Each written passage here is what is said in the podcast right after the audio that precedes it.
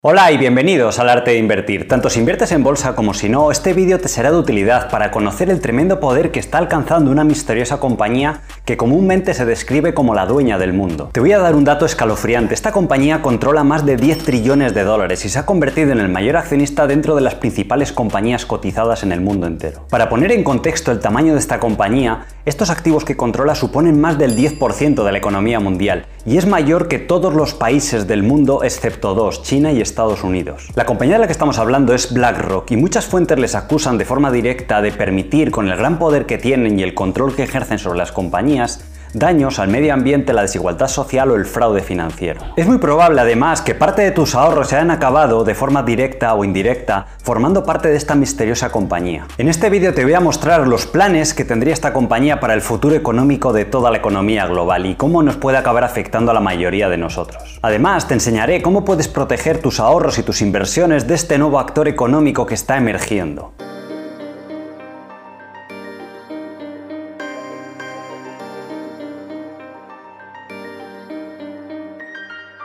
BlackRock está liderada por Larry Fink, su enigmático CEO. Es probablemente una de las personas con mayor poder económico a nivel global y un completo desconocido para la mayoría de personas. El objetivo de BlackRock, como cualquier empresa privada, es hacer beneficios con los fondos que le han proporcionado sus inversores.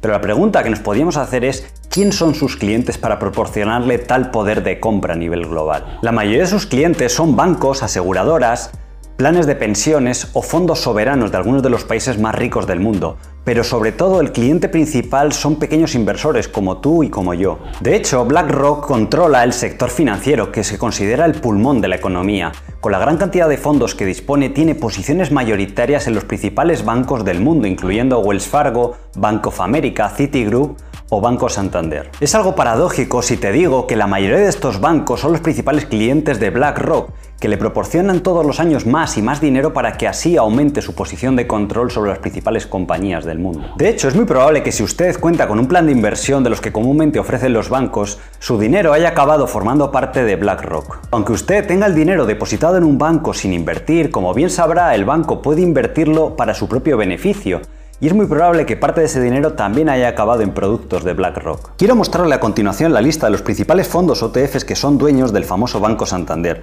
Puede ver que son todos de una misma marca llamada eShares este es el nombre comercial que usa BlackRock para canalizar las inversiones y ser dueños de estas compañías. Si tomamos la lista de los principales accionistas, por ejemplo, de un gran banco americano como podría ser JP Morgan, vemos que de nuevo aparece entre los principales BlackRock. Le invito a que usted mismo haga esta comprobación dentro de las principales compañías cotizadas en bolsa. Puede encontrar esta información fácilmente en una web como Yahoo Finance en la pestaña Holders y verá que constantemente se repite el nombre de BlackRock o iShares. De igual forma, si vemos la composición de algunos de los fondos de inversión más populares que ofrecen los bancos entre sus clientes minoristas, como usted o como yo, vemos el mismo patrón en la misma compañía. Si tomamos por ejemplo el fondo del Santander Mi Proyecto 2025, vemos que entre sus principales inversiones de nuevo hay productos iShares. Esto nos debería hacer pensar. Por un lado, la compañía que es dueña de un banco como el Banco Santander y que controla su consejo de administración acaba recibiendo más dinero de los clientes del propio banco, para que a su vez BlackRock pueda comprar más acciones del banco y ser más dueña y tener más poder de estas entidades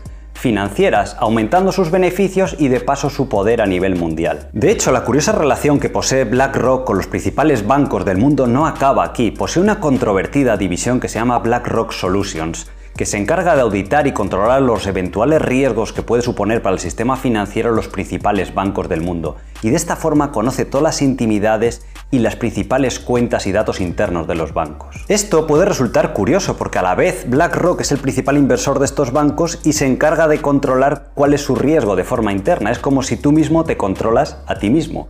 Cuando a la compañía se le ha preguntado por esta división de BlackRock Solutions, la compañía ha dicho que no tiene nada que ver, que son dos compañías totalmente separadas y que ha establecido murallas chinas para el control de la información. Esto es como cuando conoces un secreto de alguien y se lo cuentas a un amigo y le pides que no se lo cuente a nadie más. Puedes confiar de que eso sea así o que quizás no sea así. Mucha gente piensa que algunas de las acciones que intercambian más volumen en la bolsa de Nueva York pueden ser compañías muy conocidas como McDonald's o Coca-Cola, pero de hecho son los ETFs de BlackRock. Algunos de ellos, como el ETF del iShares Core SP500 que cotiza bajo el ticker IVV, es una de las acciones más cotizadas en la bolsa de Nueva York, con un volumen diario superior a 2 billones de dólares. Antes de pasar a ver por qué esta acumulación de poder que se está gestando dentro de BlackRock puede suponer un grave problema a futuro, quiero recordarte que le puedes dar like a este vídeo y suscribirte al canal activando las notificaciones para que así esta comunidad que estamos formando entre todos tenga la mayor difusión posible y que más personas puedan aprender a invertir en bolsa y a gestionar sus ahorros. El poder de BlackRock es tan grande en el sistema financiero que incluso durante la crisis financiera del año 2008 la Reserva Federal encargó a BlackRock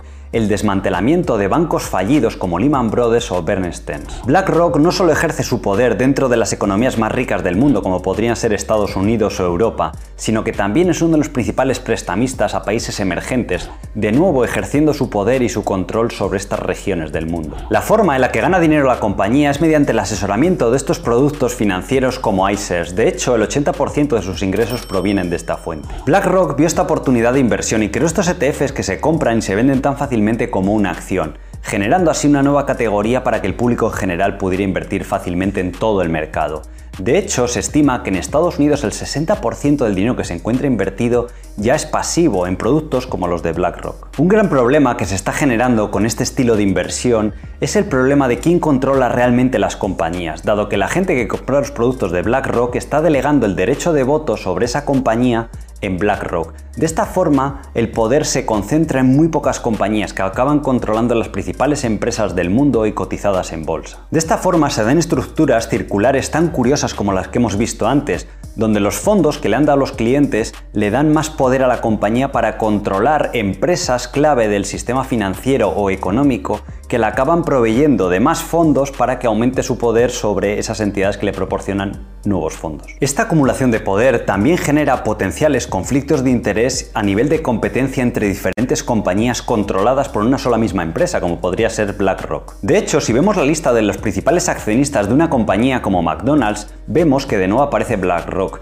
pero es que si vamos a la competencia de McDonald's, que podría ser Wendy's en Estados Unidos, una empresa que fue creada a imagen y semejanza de McDonald's, vemos que en la lista de principales accionistas también aparece BlackRock.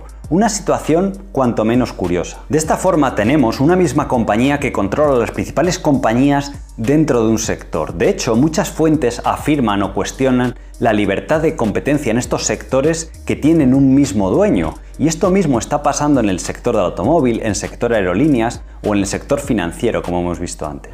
Antes de pasar a ver cómo podemos proteger nuestros ahorros o incluso beneficiarnos de esta situación, quiero recordarte que si estás interesado en aprender a invertir conmigo, puedes apuntarte en la lista de notificaciones que encontrarás en la descripción para los cursos online del arte de invertir donde he condensado todos los conocimientos que me llevaron de ser un inversor particular a gestionar en la actualidad 200 millones de euros en cuatro fondos de inversión diferentes en mi empresa Truval Investments. En una reciente noticia de CNN se explicaba cómo estas dos compañías, BlackRock y Vanguard, controlan más de 15 trillones de dólares en activos, lo cual rivaliza con la economía americana que supone 23 trillones de dólares y de hecho estas dos compañías son los principales accionistas del 85% de las principales compañías cotizadas en el mundo. Otro sector donde ejerce su poder la compañía son los medios de comunicación que son claves para controlar la opinión pública.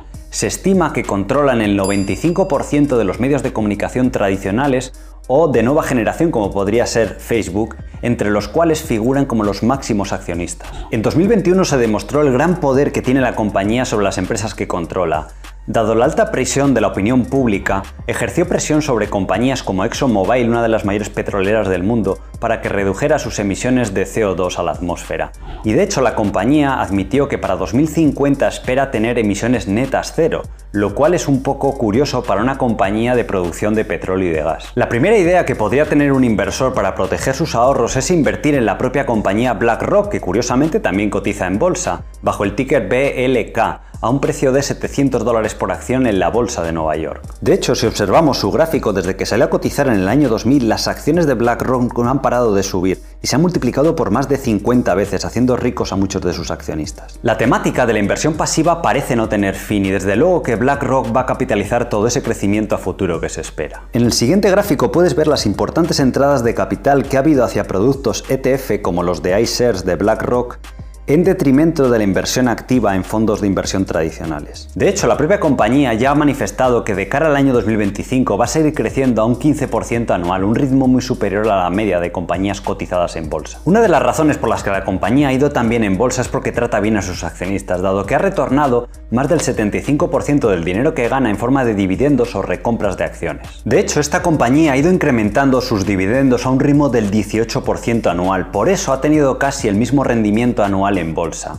Un sencillo consejo para todos vosotros que os guste invertir en bolsa es invertir en aquellas compañías que te devuelven año tras año el dinero que van ganando, ya sean recompras de acciones o en dividendos. Una pregunta muy habitual en la actualidad es cómo va a afectar la inflación a esta compañía en sus resultados. La respuesta es que puede ser un efecto neutro o incluso positivo. Pensemos que BlackRock cobra un porcentaje sobre el valor de sus ETFs cotizados en bolsa.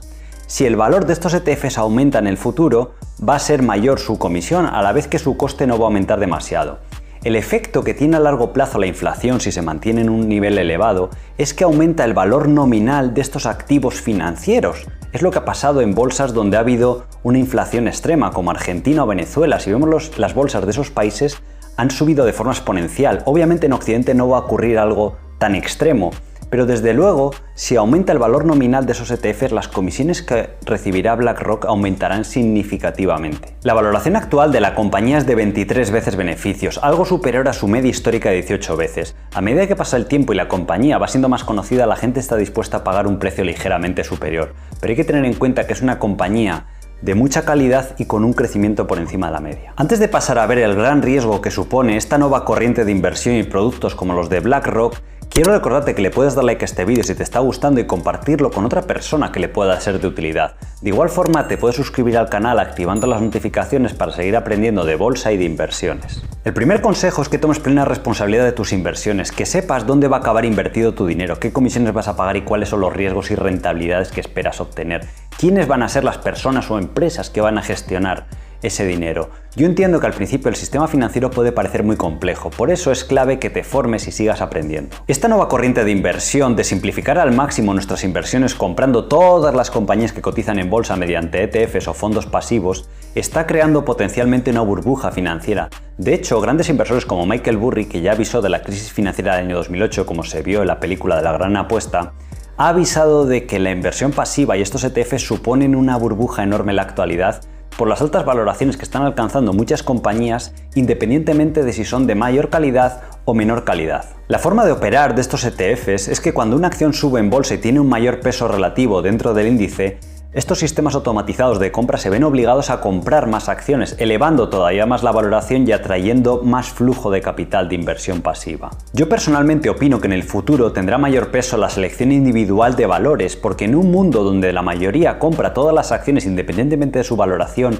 va a haber discrepancias en el mercado de compañías a valoraciones muy atractivas por no formar parte de esos índices o porque no se han visto beneficiadas y compañías muy caras que van a tener peor comportamiento a futuro. De hecho, Michael Burry ha advertido que dejará de sonar la música para este estilo de inversión cuando las salidas de capital superen a las entradas. Pensemos que cuanto más grande es la burbuja, más dinero nuevo hace falta que entre para esta inversión pasiva y siga manteniendo esas elevadas valoraciones. En definitiva, es como jugar al juego de las sillas calientes. Es un juego que cuanto más tiempo juegas es más probable que te quedes sin silla y acabes perdiendo. Espero que este vídeo te haya sido de utilidad. Si es así, házmelo saber en los comentarios para seguir creando contenido similar en futuros vídeos. Sin más, un saludo y buena inversión.